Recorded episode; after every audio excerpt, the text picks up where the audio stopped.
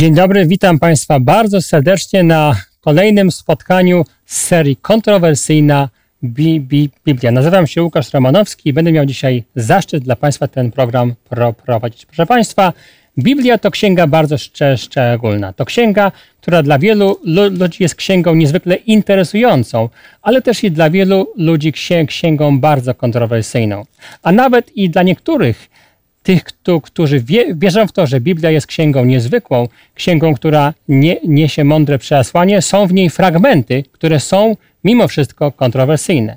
A więc jeżeli Państwo należycie do którejś z tych dwóch grup, albo po prostu chce, chcecie posłuchać czegoś naprawdę ciekawego na temat Pisma Świętego, chcemy Was zaprosić, bo to jest dla Was odpowiedni program. Proszę Państwa, chciałbym przy, przywitać naszych go, gości na naszej lo, lo, loży ekspertów.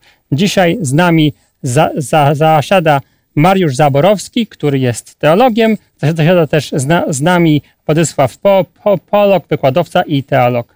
Witam też naszą wi, widownię serdecznie, które, która mam nadzieję będzie miała okazję też dzisiaj w naszym programie aktywnie uczestniczyć. No i wreszcie witam naszego głównego mówcę Stanisława e, Niedzińskiego, który dzisiaj będzie też e, naszym e, takim głównym lektorem, tym, który będzie nas wprowadzać w ten najważniejszy temat naszego spotkania. A temat tego spotkania, temat niezwykle interesujący, szczególnie dla tych, którzy lubią sięgać do Starego Testamentu, to czy 2300 poranków i wieczorów to prawdziwe czy symboliczne dni? Kto z Państwa wie, to będzie kojarzył to proroctwo z jednym z najdłuższych proroctw Starego Testamentu, i bardzo też fascynujących. Proszę Państwa, nasz program jest interaktywny. E, zapraszamy nie, nie tylko do naszej telewizji, ale także i na czat. Na czacie możecie pa, Państwo zadawać pytania, dyskutować i te pytania, które za, zadacie, tra, tra, trafią tutaj potem do nas i będziemy starali się je też przekazać do naszego głównego mówcy i do naszych gości i będziemy się starali na nie odpowiedzieć. E, prosimy Państwa, żebyście też zostawili e, swój e-mail, gdyby się okazało, że nie zdążymy na wszystkie pytania odpowiedzieć. Wtedy będziemy się starali wysłać odpowiedzi przez Państwa e-mail. A teraz już zapraszam na główny wykład na naszego mówcę. Bardzo proszę. Serdecznie witam wszystkich obecnych na dzisiejszym wykładzie, a przede wszystkim internautów. E, dzisiejszy temat, e, czy 2000 wieczorów i poranków to dosłowne, czy symboliczne dni? Jest to niezwykle ciekawy temat i muszę powiedzieć, że gdy byłem młodzieńcem, byłem agnostykiem, człowiekiem niewierzącym, a proroctwa przekonały mnie, szczególnie proroctwa Księgi Daniela, Księgi Objawienia. E, termin 2300 wieczorów poranków występuje w ósmym rozdziale Księgi Proroka Daniela. I prosiłbym o włączenie e, może pierwszego slajdu, który pokazuje właśnie to proroctwo. Jeśli ktokolwiek e, z wyznawców, z widzów nie miał okazji zapoznać się dokładnie z całym tym proroctwem Księgi Daniela, to zapraszam na strony internetowe, y, chociażby z advent.pl, gdzie znajdują się wykłady z roku 2011 y, pastora Władysława Kosowskiego, ale także na www Nadzieja TV wykłady, które w tym roku prowadzi, prowadził właśnie pastor Władysław Kosowski. Aby przybliżyć e, to proroctwo, może najpierw przeczytam słowa, które znajdują się, znajdują się w księdze Daniela w ósmym e, rozdziale od wiersza pierwszego do czternastego. W trzecim roku króla Balsazara ukazało się mnie Danielowi widzenie – po tamtym, które mi się ukazało poprzednio. A w widzeniu, gdy patrzyłem, zdawało mi się, że jestem w twierdzy Suzie, w krainie Elam, w widzeniu znalazłem się nad rzeką Ulaj. A gdy podniosłem oczy, widziałem, a oto baran stanął na brzegu rzeki. Miał dwa rogi. Oba rogi były długie, lecz jeden był dłuższy od drugiego, a ten dłuższy wyrósł później. Widziałem, jak baran budł na zachód i na północ i na południe, a żadne zwierzę nie mogło mu się oprzeć i nikt nie mógł wyratować z jego mocy. Robił co chciał i był coraz silniejszy. A gdy nad tym się zastanawiałem, oto nadszedł kozioł z zachodu po powierzchni całej ziemi, nie dotykając ziemi, a ten kozioł miał między oczami jeden róg. A gdy patrzał, ten róg został wyrwany, a na miejsce jego wyrosły cztery rogi.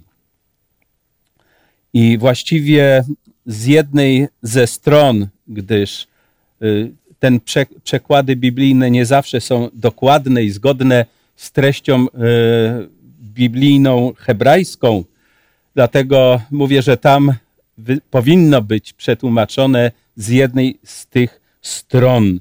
Wyrósł róg, inny mały róg, który bardzo wyrósł ku południowi, ku wschodowi i ku prześlicznej ziemi.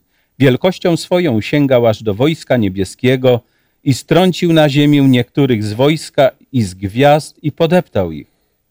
Wmówił w siebie potęgę, jaką ma książę wojsk, także odjęta mu została stała codzienna ofiara i tu też słowo ofiara w tekście hebrajskim nie występuje, a więc została odjęta stała codzienna i zostało zbezczeszczone miejsce jego świątyni. Na codziennej ofierze dopuszczono się przestępstwa, prawda została powalona na ziemię, a cokolwiek czynił, to mu się udawało. I usłyszałem jednego świętego mówiącego, a inny święty rzekł do tego właśnie świętego, który mówił, jak długo zachowuje ważność widzenie dotyczące stałej, codziennej ofiary, przestępstwa pustoszenia i bezczeszczenia świątyni i deptania prześlicznej ziemi. A ten odpowiedział mu, aż do 2300 wieczorów i poranków, potem świątynia wróci do swojego prawa. Oto pełna treść tego wersetu Księgi Daniela w różnych jego przekładach. Zwróćmy uwagę, że w Biblii według Jakuba Wójka występuje, występuje to słowo, a będzie oczyszczona świątynia. Również e, w języku angielskim w przekładzie King James Version występuje to słowo, a będzie oczyszczona świątynia w języku angielskim then shall the sanctuary be cleansed. Będzie świątynia oczyszczona. Z tego przekładu właśnie korzystał William Miller, który zwrócił uwagę właśnie na to proroctwo. Hebrajskie słowo kadak, wenisdak, wtedy będzie oczyszczona, jest rozmaicie tłumaczone na przykład być oczyszczonym, być usprawiedliwionym, zwycięskim, być naprawionym, być po stronie prawości, być przywróconym do stanu y, prawowitego, być doprowadzonym do prawości, być przywróconym, być poświęconym i być oczyszczonym, czy też uświęconym. Słowo to występuje w Starym Testamencie w różnych formach ponad 500 razy. Y, jeśli kto ma możliwość sięgnąć do książki Question of Doctrine, to jest odpowiedzi na pytania, można tam te myśli odnaleźć. Wykład dzisiejszy nie jest wykładnią całego proroctwa dotyczące, dotyczącego 2300 wieczorów, poranków.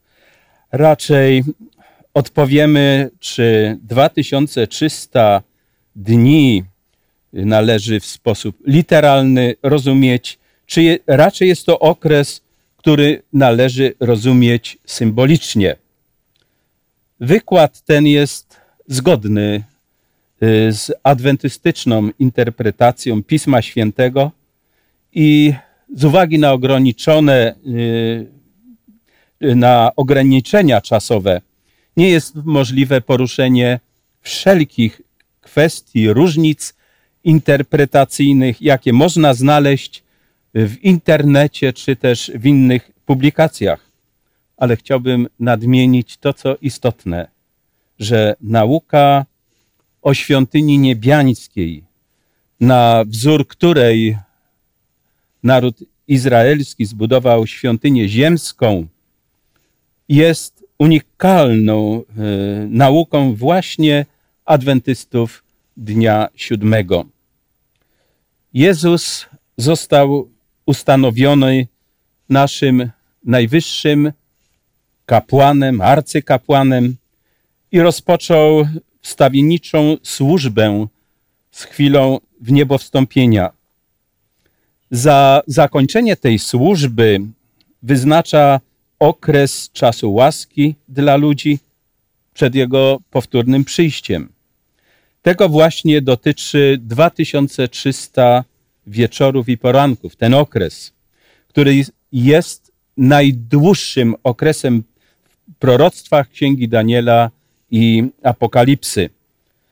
Y, spójrzmy na slajd, który wizualnie pokazuje ten okres proroczy, dlatego może powrócimy do tych slajdów, które pokazują nam to. A więc do 2300 wieczorów poranków, a okres ten kończy się w roku 1844. Wiąże się on z oczekiwaniem na przyjście Mesjasza oraz jego pośrednictwem jako najwyższego kapłana. Dziewiąty rozdział Księgi Daniela akcentuje zakończenie starotestamentowego systemu składania ofiar, o czym możemy przeczytać w księdze proroka Daniela w rozdziale 9, wierszu 27. A list apostoła Pawła do Hebrajczyków, rozdział 8 i 9, wyjaśnia służbę Jezusa Chrystusa jako najwyższego kapłana w świątyni niebiańskiej, którą Bóg zbudował, a nie człowiek. List do Hebrajczyków, ósmy rozdział i wiersz drugi. Y, pierwszy list apostoła Pawła do Tymoteusza podkreśla jedyne pośrednictwo Jezusa Chrystusa w słowach, albowiem jeden jest Bóg, jeden też pośrednik między Bogiem a ludźmi, człowiek Jezus Chrystus.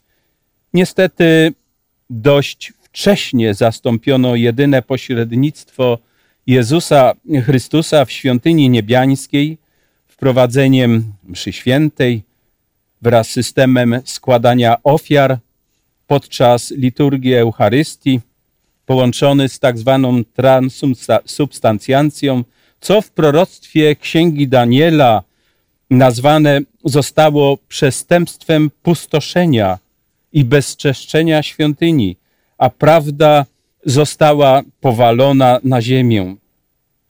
Jedyna służba najwyższego kapłana Jezusa Chrystusa, który jest ubłaganiem za grzechy nasze, jak i też za grzechy całego świata, jest to pierwszy list Jana, rozdział drugi, wiersz drugi, ta służba została sprofanowana. Mały róg z księgi Daniela, który niechlubnie zapisał się w historii biblijnej z sabatu, e, szabatu, w miejsce szabatu wprowadzono niedzielę. Dokonano zmiany w dekalogu. E, prześladowany był lud Boży.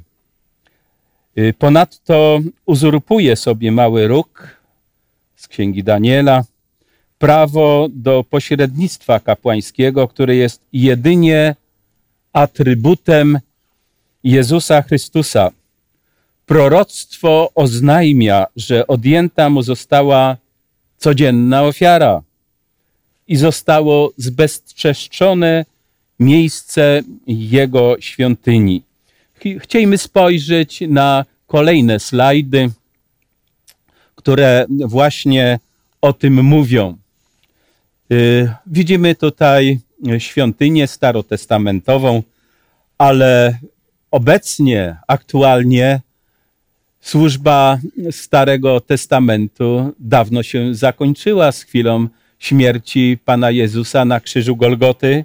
Pan Jezus obecnie jest w niebie i oręduje w świątyni niebieskiej, jak widzimy na tym slajdzie, w świątyni niebiańskiej. Powagę tego wydarzenia określił sam Pan Jezus, o czym czytamy w Ewangelii świętego Mateusza w rozdziale 24 i wierszu 15. Pozwolę sobie zacytować te słowa Jezusa Chrystusa.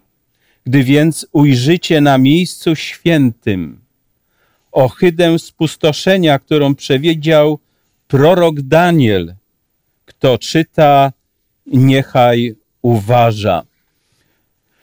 E, chcielibyśmy odczytać kolejne slajdy, e, co powiedział Jezus. A cóż nasz Zbawiciel powiedział? Ja od, e, jestem drogą i prawdą i żywotem. I nikt nie przychodzi do Ojca mego tylko przeze mnie, bo Pan Jezus jest jedynym pośrednikiem. Y, kolejne przeźrocze również nawiązuje do tego. Niektórzy interpretatorzy próbowali odnieść proroctwo 2300 wieczorów i poranków do zbezczeszczenia świątyni przez Antiocha IV Epifanesa i ograniczenia proroctwa do dosłownych 1150 dni, sumując wieczory i poranki do liczby 2300. E, w roku, e, w roku 167 przed Chrystusem grecki zarządca Antioch IV Epifanes postawił ołtarz Zeusowi ponad ołtarz całopaleń w świątyni w Jerozolimie, w żydowskiej świątyni. Na ołtarzu w świątyni w Jerozolimie złożył ofiarę ze świni nieczystego zwierzęcia, co było obrzydliwością dla narodu izraelskiego. I wydarzenie to uznano za ohydę spustoszenia. Ale te fakty zaprzeczają,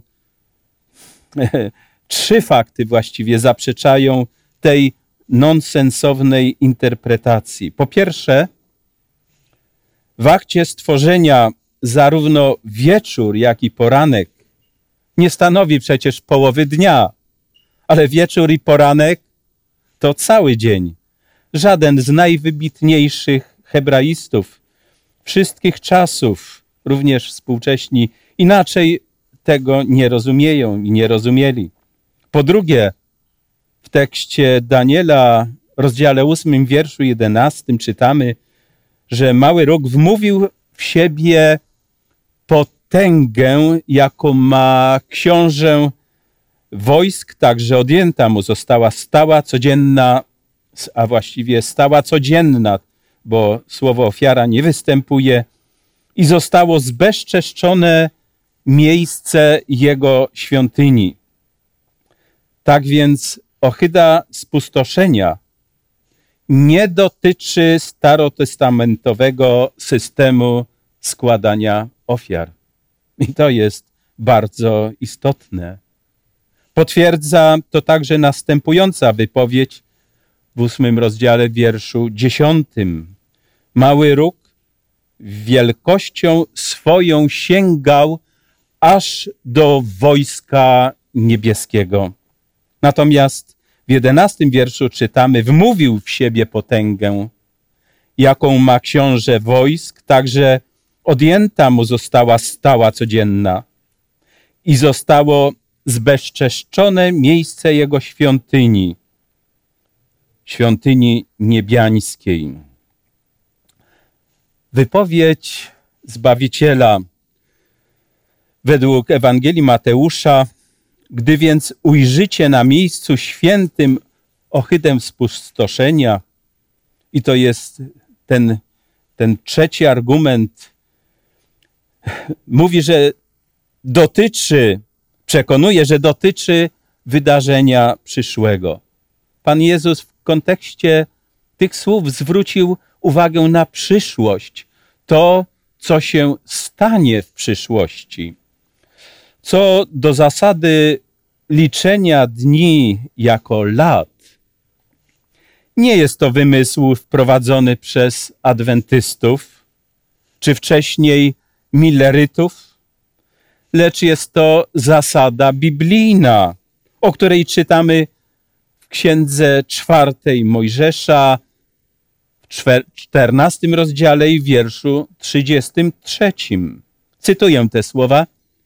Lecz i synowie wasi będą koczowali na pustyni przez czterdzieści lat i poniosą karę za waszą niewierność, aż zniszczeją wasze trupy na pustyni, według liczby dni, w ciągu których badaliście tę ziemię, a było ich czterdzieści.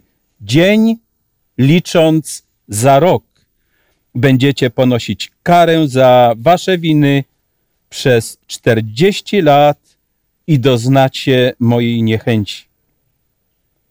Drodzy słuchacze, internauci, jest to biblijna zasada dzień za rok, jaką przyjęli adwentyści dnia siódmego.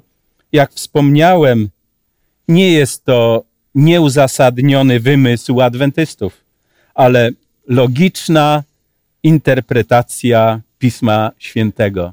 I czy zgodzicie się ze mną? Są to proroctwa, których nie rozumiał w pełni Daniel, jak również czytelnicy Biblii przez długie, długie wieki. Jednak Bóg przekazał Danielowi, że przyjdzie czas, w którym wiedza biblijna rozwinie się i proroctwa te będą zrozumiałe w czasie końca. Od dawien dawna wielu czytelników Biblii zastanawiało się nad znaczeniem tych proroctw. Szukali wyjaśnienia, zrozumienia, proroctw, które ich intrygowały. Proroctwa te mają związek z obietnicą przyjścia Mesjasza oraz końca świata. Te dwa wydarzenia spędzały sen ludziom z powiek i skłaniały do poszukiwań, aby lepiej poznać proroctwa, lepiej je zrozumieć. Z czasem zrozumiano, że 2300 wieczorów, poranków, a także okres 1260 dni, inaczej mówiąc też czas, dwa czasy, połowę czasu, nie ma zastosowania dosłowna interpretacja tych proroctw. Jak to wygląda od strony historycznej?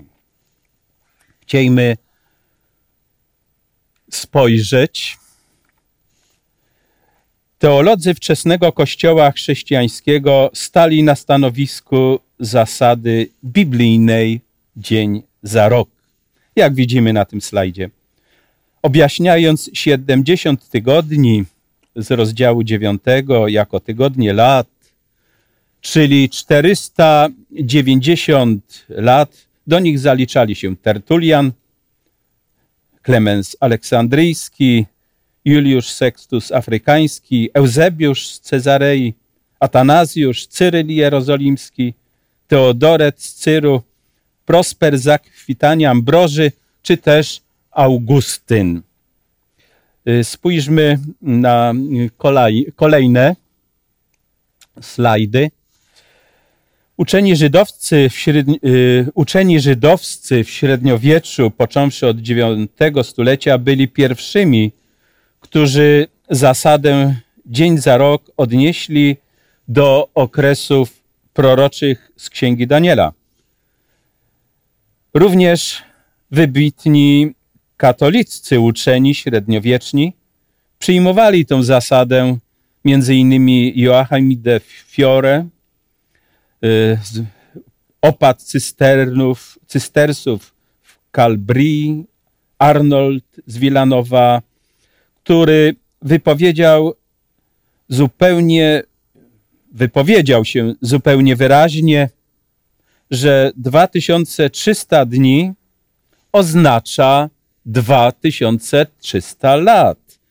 Kiedy prorok mówi, jak napisał, 2300 dni, to znaczy, że przez dni rozumie lata. W tym widzeniu mają być rozumiane jako lata. Podobnie kardynał Skuzy, który ogłosił, że okres 2300 lat zaczyna się w czasach perskich i ma się zakończyć przy powtórnym adwencie. Prawdopodobnie między rokiem 1700 1750, tak jak on to rozumiał. Lecz najbardziej przekonywującym jest fakt, że proroctwa wypełniły się dokładnie według zasady dzień za rok. To ostatecznie przesądza o słuszności tej prawdy biblijnej. Jeśli ktoś nie chce się zgodzić z zasadą biblijną dzień za rok, to nie zgadza się ze mną, o czym mówię. Nie zgadza się jedynie z interpretacją Kościoła Adwentystów Dnia Siódmego, ale nie zgadza się z tym, o czym wyraźnie mówi Biblia. Także tą zasadę właśnie przyjął William Miller. Adwentyści Dnia Siódmego są spadkobiercami tych teologów, tych badaczy Pisma Świętego, który, którzy po wielu latach poszukiwań, badań, dociekań zrozumieli, że okres 2300 wieczorów i paranków należy rozumieć nie jako dni, ale 2300 lat. Myślę, że ta sprawa za chwilę będzie przedmiotem dyskusji. Zanim zakończę, chciałbym powiedzieć, że okres 2300 wieczorów, poranków kończy się w roku 1800, skończył się w roku 1844. William Miller, amerykański kaznodzieja, baptysta, który no, nie był adwentystą, on przyjął y, jako przywódca przebudzenia adwentowego w Ameryce. Był zafascynowany tym proroctwem, oczekiwał na powtórne przyjście Jezusa Chrystusa, ale pomylił się w interpretacji tego mm, proroctwa. On przez słowo oczyszczenie świątyni niebieskiej rozumiał, że y, to oczyszczenie świątyni dotyczy oczyszczenia ziemi. Błędnie zrozumiał to proroctwo, ale początkach ruchu, ruchu adwentystycznego, z którego wyłonił się Kościół Adwentystów Dnia Siódmego, ci pionierzy, tak można nazwać tych ludzi, pionierzy Kościoła Adwentystów Dnia Siódmego, zrozumieli na podstawie badań Biblii, że ta prawda dotyczy czegoś głębszego. Zrozumieli, że w roku 1844, w którym nastąpiło rozczarowanie, gdy Pan Jezus nie przyszedł, że to biblijne proroctwo mówi o czymś innym, że nastąpiła kolejna faza w służbie orędowniczej Pana Jezusa. Pan Jezus rozpoczął służbę orędowniczą w miejscu najświętszym. Jest to cudowna prawda Pisma Świętego, że Pan Jezus żyje i w świątyni niebieskiej, w miejscu najświętszym, oręduje dla naszego zbawienia, aby nas zbawić. Drogi słuchaczu, internauto, to sięgnij do Biblii, sięgnij, sięgnij do tych zdrowych interpretacji biblijnych, aby zrozumieć, jak ważne jest to proroctwo. Zrozumienie Księgi Daniela, proroctw Księgi Daniela, daje nam podstawę do lepszego zrozumienia apokalipsy. Żyjemy w ostatecznym czasie. Przyjście Jezusa Chrystusa jest tak bliskie. Przekonują nas o tym wypełniające się znaki czasu. Pan Jezus przyjdzie wkrótce po swój lud, aby nas zbawić. Nie możemy pozostać obojętni. Czytajmy Księgę Daniela, czytajmy Księgę Objawienia, aby przekonać się, jak blisko jest, Pan jak blisko jest przyjście Pana Jezusa. Od tego zależy nasze życie wieczne. To życie doczesne jest takie krótkie. Tu w Podkowie Leśnej poznałem pewną kobietę, która również zafascynowała się proroctwami Księgi Daniela, objawienia. I gdy przeczytała w Księdze Objawienia, że błogosławiony jest ten, który czyta proroctwo tej księgi i zachowuje jej słowa, jest błogosławiony. Drogi słuchaczu, jeśli chcesz otrzymać błogosławieństwo Boże, czytaj tą księgę. Zrozumiej proroctwa, bo te proroctwa, które przez wiele lat i wieków nie były zrozumiane, Pan Bóg pozwala nam dzisiaj zrozumieć, aby cieszyć się cudownymi prawdami Pisma Świętego, aby cieszyć się nadzieją zbawienia, aby cieszyć się tym, że Pan Jezus chce nas pojednać z Bogiem poprzez swoją krew, którą przelał na krzyżu Golgoty. W księdze, w listach Nowego Testamentu, w pierwszym liście Jana czytamy słowa, które mówią: Dziateczki, nie grzeszcie. Ale gdyby, gdybyście zgrzeszyli, mamy orędownika Ojca Niebieskiego, Jezusa Chrystusa, sprawiedliwego, który jest ubłaganiem za grzechy nasze, a nie tylko za grzechy nasze, ale też za grzechy całego świata.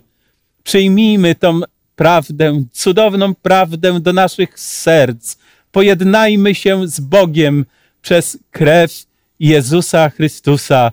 Przyjmij, przyjmijmy Jezusa najwyższego ar arcykapłana, który y, y, oręduje w świątyni niebieskiej jako swego osobistego Zbawiciela, a będziemy pełni szczęścia, radości i żyć z nadzieją. Ja, gdy prawie jestem u końca biegu tych doczesnych dni, bo nie wiem, ile życia mi jeszcze pozostało, cieszę się wraz z rodziną tą wspaniałą nadzieją powtórnego przyjścia Jezusa Chrystusa. A Słowo Boże, Biblia, Księga Daniela, Księga Objawienia, jak i też przepiękne Ewangelie, które tak wiele mówią nam o Jezusie Chrystusie jako kapłanie najwyższym, który oddał swe życie dla naszego zbawienia. Drogi słuchaczu, internauto, czy też drogi bracie i siostro, bo tak Pan Jezus zwracał się do tych, którzy czytają Biblię. Przyjmij Zbawiciela jako swego osobistego Zbawiciela i ciesz się. Ciesz się nadzieją życia wiecznego, bo tam na nowej ziemi nie będzie już chorób, nie będzie wojen, nie będzie tych tragedii, traumy, jaką dzisiaj wielu chrześcijan przeżywa, którzy za wiarę gotowi oddać są swe życie, aby tracąc to doczesne życie, zyskać życie wieczne. I to jest dla Was, drodzy słuchacze, dzisiaj też moim, naszym wspólnym przesłaniem. Amen.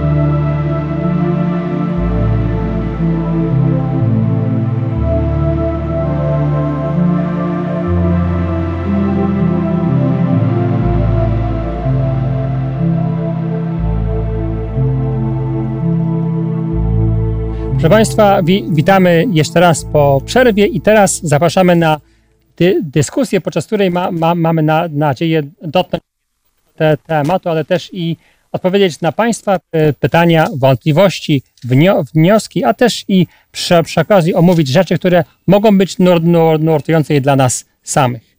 Zacznę od y, pytania, które pojawiło się. Y, py, pytanie brzmi na, następująco. Chciałbym je skierować do do obecnych naszych go, gości. Pytanie brzmi następująco. Czy księga da, Daniela nie mówi o zdarzeniach Starego Testamentu? Trudno by Żyd urzędnik mógł sięgać aż tak da, daleko w swoich wizjach pro, proroczych. Bardzo proszę.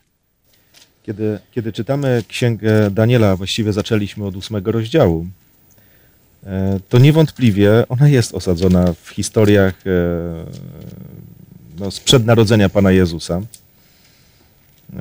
Co prawda, nie można było podczas tego wykładu omówić szczegółów, ale były tutaj wymienione takie zwierzęta jak baran, kozioł. No, byśmy powiedzieli, no nie wiemy o co chodzi, mhm. ale księga Daniela, Daniela rzeczywiście mówi, że baran oznacza królów Medii i Persji. Jest to ósmy rozdział, werset 20 księgi Daniela. 21 werset mówi, kozioł to król grecki, a więc rzeczywiście Stary Testament. Tak. Kilka wieków przed narodzeniem Pana Jezusa. Natomiast my nie jesteśmy zostawieni e, sami sobie, żeby udzielać odpowiedzi. E, mamy w Słowie Bożym e, taką interpretację, która pochodzi z nieba. I tak jak wskazywałem różne wypowiedzi, tak teraz chciałbym podkreślić werset 17 tego mm, ósmego rozdziału Księgi Daniela, gdzie jest powiedziane może tylko jedno ostatnie zdanie. Zważ, synu człowieczy, że widzenie dotyczy czasu ostatecznego.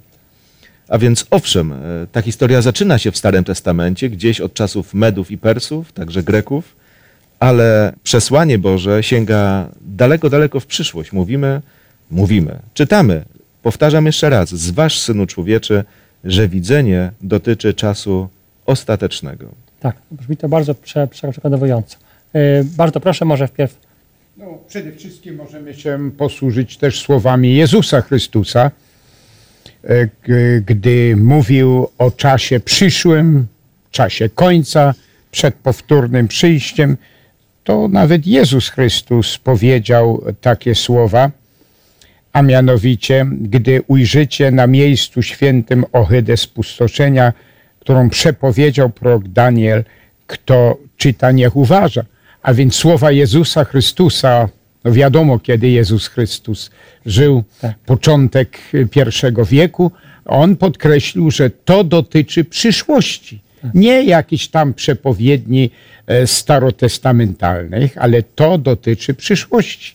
I mu, przy okazji mogę podkreślić jedno, że e, wielu było, którzy próbowali się z tym nie zgadzać. Dla nich niepojęte było, że w VI wieku, około VI wieku przed naszą erą, Daniel mógł przepowiedzieć takie rzeczy. Zresztą czytany był tekst dotyczący przyszłości. Nawet próbują interpretować, że Daniel no, żył w II wieku, że to są po faktach opisane, co nie ma żadnego z punktu widzenia biblijnego i historycznego, żadnego uzasadnienia. Daniel żył w VI wieku, no i z pozycji VI wieku pod natchnieniem Bożym przepowiedział przyszłe wydarzenia. Chciałbym uzupełnić jeszcze hmm. tą wypowiedź e, Pana Jezusa, przed, którą przed chwilą pastor odczytał z Ewangelii Mateusza, 24 rozdział, wiersz 15, wypowiedzią z księgi Daniela z 12 rozdziału, wiersz 4, który mówi, że a ty, Danielu, zamknij te słowa i zapieczętuj księgę aż do czasu ostatecznego. Wielu będzie to badać i wzrośnie poznanie. Sam Daniel nie rozumiał tych proroctw. Są to proroctwa na czas końca. Y, tym, którzy nie rozumieją dokładnie tych proroctw, polecam, aby zapoznać się począwszy od drugiego rozdziału Księgi Daniela, y, tak zwany ten sen króla Nabukadnezara, gdzie pokazana jest panorama tych potęg aż do powtórnego przyjścia Jezusa Chrystusa, które jest symbolizowane ten, przez ten kamień, który spadł z góry, uderzył w posąg i te królestw zakończył czas panowania tych królestw ziemskich i e, to proroctwo mówi o powtórnym przyjściu Jezusa Chrystusa. Także są to proroctwa, które wyraźnie dotyczą czasu, końca więc czasu, w którym żyjemy, bo przecież drugi rozdział księgi Daniela też mówi o tym, jak te narody zmieszają się, porównane do gliny, z, zmieszane jak gdyby metal e, zmieszany z gliną, że tak zmieszają się te narody europejskie i w tym czasie właśnie żyjemy, ale proroctwo wyraźnie mówi, że jeden drugiego się trzymać nie będzie. Jest to niezwykle ciekawe proroctwo pokazujące, że żyjemy w czasie końca i o tym właśnie mówią proroctwa Księgi Daniela. Tak. Bardzo dziękuję. Myślę, że brzmi to bardzo prze, przekonywująco. Przechodzimy do kolejnego pytania. Ono jest bardziej nieco konkretne. Yy, brzmi następująco. Czy te dwa, czy też czy te teksty, które zostały zacytowane ze Starego te, Testamentu, to nie jest za, za mało na dowód, że te dni yy, mamy liczyć jak lata. Może język oryginalny mówi coś więcej, czego nie wiem, ale same teksty wydają się raczej niepowiązane.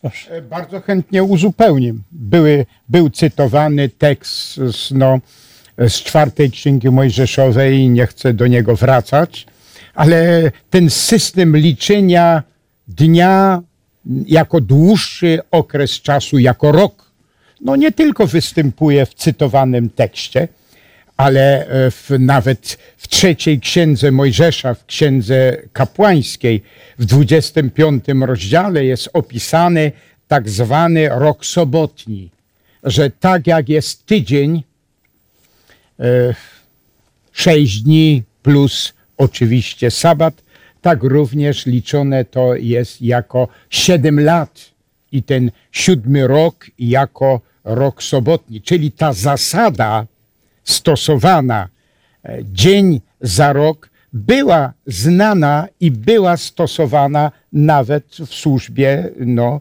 mm, starotestamentalnej. Inny przykład. W tym samym rozdziale e, jest tak zwany rok jubileuszowy.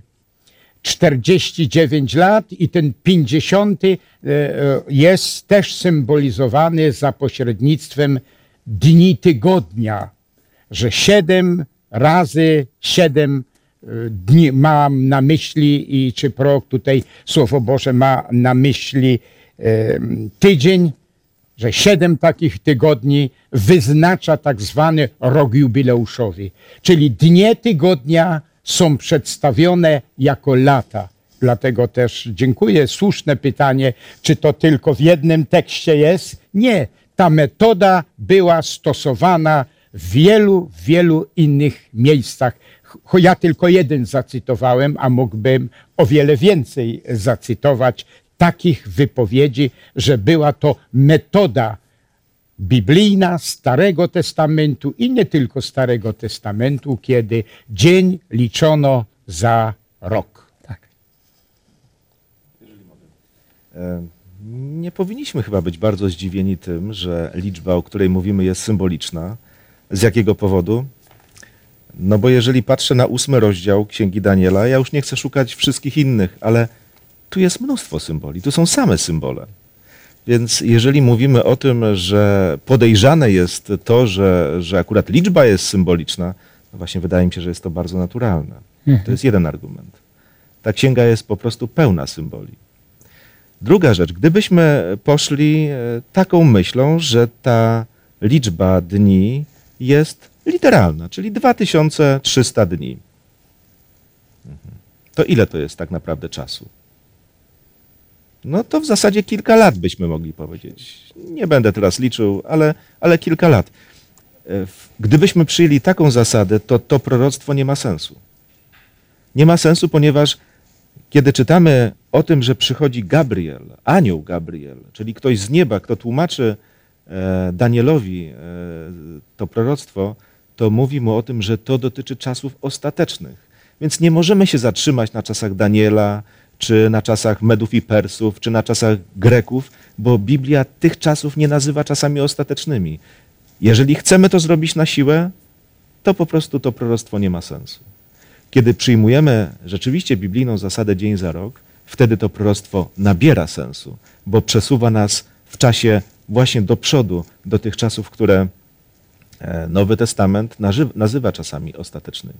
To od razu pojawia się pytanie, bo jest pytanie z tym związane. Inne, które mm, też e, e, zda, zdaje się pytać o to, jaki jest sens, skoro że, że, rzeczywiście mowa w tym miejscu o latach, to dlaczego Pan Bóg użył takiego kodu, że nazwał to e, porankami, wieczorami, czy też na, nazwał to dniami, e, bo wydaje się, że przecież, no, jeżeli to jest tak istotna informacja, e, tutaj już e, jakby abstrahuję, to e, na podstawie tego py- pytania, no to, e, e, no to e, w takim razie po co to kodować? Może po prostu napisać wprost. I jest tutaj takie pytanie właśnie, jaki jest sens to, to stojący za tym, że Pan Bóg w ten sposób to, to właśnie e, uczynił. Tak możemy krótko powiedzieć, może jeszcze jakieś inne myśli na ten temat też padną. Ja tylko krótko chcę powiedzieć, że to jest metoda, która stosowana była w księgach proroczych, że coś małego, jakiś róg jest symbolem czegoś wielkiego. Jakieś zwierzę tylko indywidualne, niewielkie jest symbolem jakiejś wielkiej, wielkiej potęgi.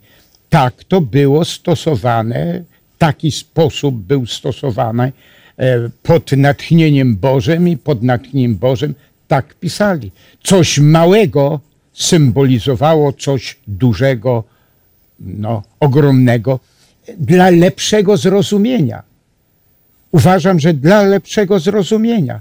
Tak jak, no powiedzmy, chwytam się tylko tego jednego rogu, róg, który jest symbolem ataku i tak dalej, tym sposobem przedstawione zostało jakieś, jakaś potęga, jakaś mocarstwa, jakieś mocarstwo, które no, było potężne, deptało, niszczyło, pokonywało inne narody.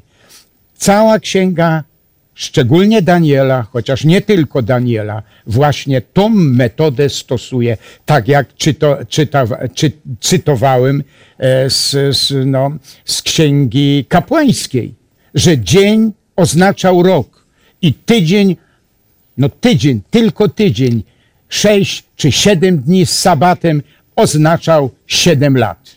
Tak to było stosowane nie dla utrudnienia, dla lepszego, dla lepszego zrozumienia. Tak jak już powiedziałem, e, bo nie chcę wszystkich tutaj faktów przytaczać, róg, którym atakowano, symbolizował, żeby lepiej to zrozumieć, potęgi, które to samo czyniły, co niektóre tam no, zwierzęta czy bestie czyniły.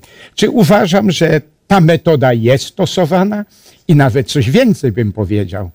Ona ma sens dla lepszego zrozumienia, szczególnie w czasach dawnych, kiedy ludzie bardziej myśleli obrazowo. To dopiero filozofia grecka nauczyła nas myśleć abstrakcyjnie, jakoś tak bardziej dosłownie. Natomiast e, w starożytności ludzie myśleli obrazowo, dlatego Bóg też obrazowo do nich przemówił. Jeszcze tylko jedno, na przykład, żeby zobrazować no, przyszłego Zbawiciela, co było polecane? Weź jagniem, weź baranka niewinnego, symbolicznie włóż grzechy na jego i następnie e, to zwierzę umierało, aby lepiej przedstawić kogo? Tego przyszłego, prawdziwego baranka, wielkiego, większego, jakim był Jezus Chrystus. To w całej Biblii występuje i występuje dlatego, że chodziło o lepsze zrozumienie tekstu, zwłaszcza dla ludzi, którzy bardziej myśleli obrazowo. Chciałbym powiedzieć, że Bóg jest istotą niezwykle mądrą. Gdyby te proroctwa nie były ukryte w symbolach, tylko podane było, jak to mówią, kawa na ławę, to zastanówmy się, czy całe chrześcijaństwo, bo przecież adwentyści to tylko część protestantyzmu. Ja z, y, chciałbym zapytać, czy by Biblia przetrwała w tej największej denominacji chrześcijańskiej, gdyby tam wszystko zostało kawa na ławę wyłożone? No, postawmy sobie pytanie. Gdyby z objawienia świętego, ja nie będę cytował tego wiersza, ale wiecie, ci czytelnicy Pisma Świętego wiedzą o tym dobrze. 13 rozdział objawienia, wiersz 18. Gdyby po imieniu nazwać, kto to jest, no to by dawno Biblia została odrzucona przez niektóre denominacje chrześcijańskie. To, to też rzeczywiście brzmi jako bardzo ciekawy argument, no bo Pan Bóg przewidywał to, co się będzie działo w, prze- w przeszłości. W jakiś tak. sposób sta- starał się też na to przygotować. Myślę jeszcze o czymś innym, że pytanie, no cóż, e, chyba byłbym bardzo nieskromny, gdybym powiedział, to powinno być inaczej spisane. Bo to, bo to przecież Bóg wybrał taką metodę, żeby, żeby mówić pewnymi symbolami. E, I chyba to jest właśnie e, kierunek, w którym mamy iść. To znaczy, mamy zobaczyć, że wielkie błogosławieństwo spoczywa na ludziach, którzy znają Biblię, którzy chcą ją poznawać, którzy ją studiują, którzy studiują Biblię w połączeniu z historią, która gdzieś tam przecież się wypełniała. A więc e, jest to błogosławieństwo, które spływa na ludziach naprawdę nie, nieciekawych tylko wiedzy, ale, ale kochających prawdę, którą Bóg objawia. I, i wtedy rzeczywiście jest to wspaniała rzecz, którą się poznaje, odkrywa i, i okazuje się to wcale nie takie skomplikowane. Tak, bardzo dziękuję. To rzeczywiście brzmi bardzo sensownie, no bo rzeczywiście i księga Dan- Daniela jest jakoś tak ub- ubrana w bardzo takie mm, y, no, podobne sy- sym- symbole i też są inne tam pro- proroctwa, więc to wydaje się bardzo lo- logiczne. Y, Mamy jeszcze czas na jedno py- pytanie od naszej wi- widowni. Bardzo pro, proszę, może ktoś ma jakieś przemyślenia, chciałby się jeszcze o coś spy- spy- spytać. Bardzo serdecznie zachęcam. E, Było już tutaj pytanie na temat e, tego, dlaczego te dni powinniśmy odczytywać symbolicznie. E, To bym chciał w drugą stronę się zapytać. Czy niektórzy mają z tym problemy, dlaczego dni, dni, dni rzeczywistych nie możemy też odczytywać sy- symbolicznie? Na przykład taki pierwszy rozdział Biblii, tak, który mówi o siedmiodniowym e, tygodniu stworzenia. Czy w takim razie powinniśmy go odczytywać symbolicznie jako 7 lat w tym momencie stworzenia, czy jednak dosłownie? I skąd mamy, jak mamy to zrozumieć? Jak czytać Biblię? Dziękuję bardzo.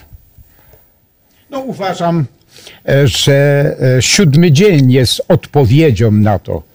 Siódmy dzień przez cały okres historii starotestamentalnej i nowotestamentalnej, łącznie z Jezusem Chrystusem, był traktowany jako 24-godzinny dzień. Chrystus nawet nazwał się Panem Sabatu tego. Więc jeżeli e, ten siódmy był, był jednym z tych, powiedzmy, z jednym z sześciu dni czy siedmiu dni tygodnia, to jeżeli siódmy dzień był 24-godzinny, dlaczego mamy akuratnie e, no, mm, te pozostałe dni e, widzieć tutaj w tym symbolu? Właśnie to, że sabat jest przypomnieniem, jakie były dni tygodnia. Że to były normalne dni, e, 24-godzinne. Nawet język hebrajski tutaj jom używa.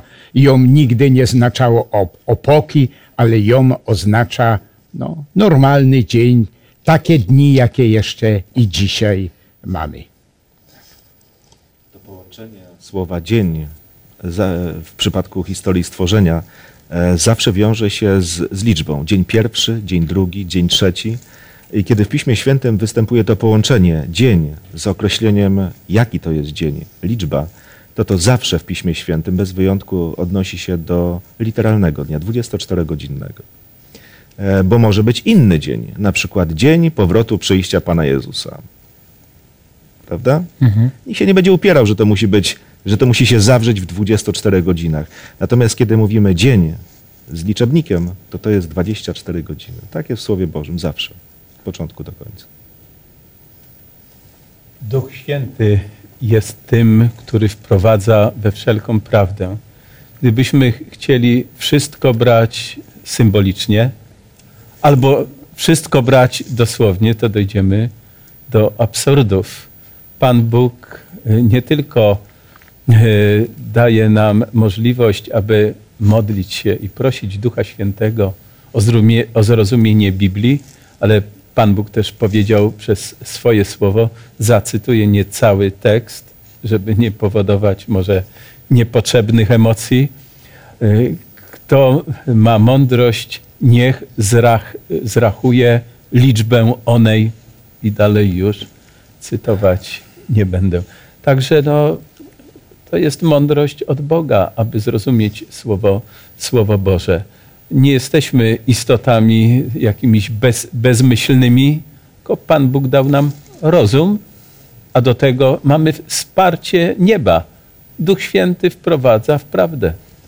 Tak, proszę Państwa, bardzo serdecznie dziękujemy za e, Wasz udział w naszym programie. Nasz czas powoli dobiega końca. Mam nadzieję, że udało nam się odpowiedzieć na to pytanie, jak traktować to proroctwo 2300 poranków i wieczorów. E, Księga Daniela ma ich jeszcze więcej. Wszystkie są bardzo ciekawe i wydaje się, że jeżeli będziemy tak traktować te, te dni jako dni pro, prorocze, to też i może te inne pro, proroctwa będzie nam łatwiej zrozumieć, a może też i pro, pro, z Księgi Objawienia, czyli z Nowego te, Testamentu. Proszę Państwa, za tydzień yy, nasz następny wykład niestety musi zostać odwołany, ale nie będzie to wielka strata, dlatego że będzie tutaj nagrywana i na żywo E, do, dostępna na Nadziei TV. E, bardzo ciekawa kon, konferencja na temat zdrowia. Tutaj już Państwa serdecznie zapraszam przez cały dzień, praktycznie od godziny 10 będzie można słuchać bardzo ciekawych wykładów. Natomiast e, za dwa tygodnie jest przerwa maj, maj, majowa. 10 jednak maja będzie wykład, myślę, dla wielu z Państwa bardzo ciekawy, a mianowicie, czy samobójca może być zbawiony. Myślę, że temat brzmi naprawdę frapująco.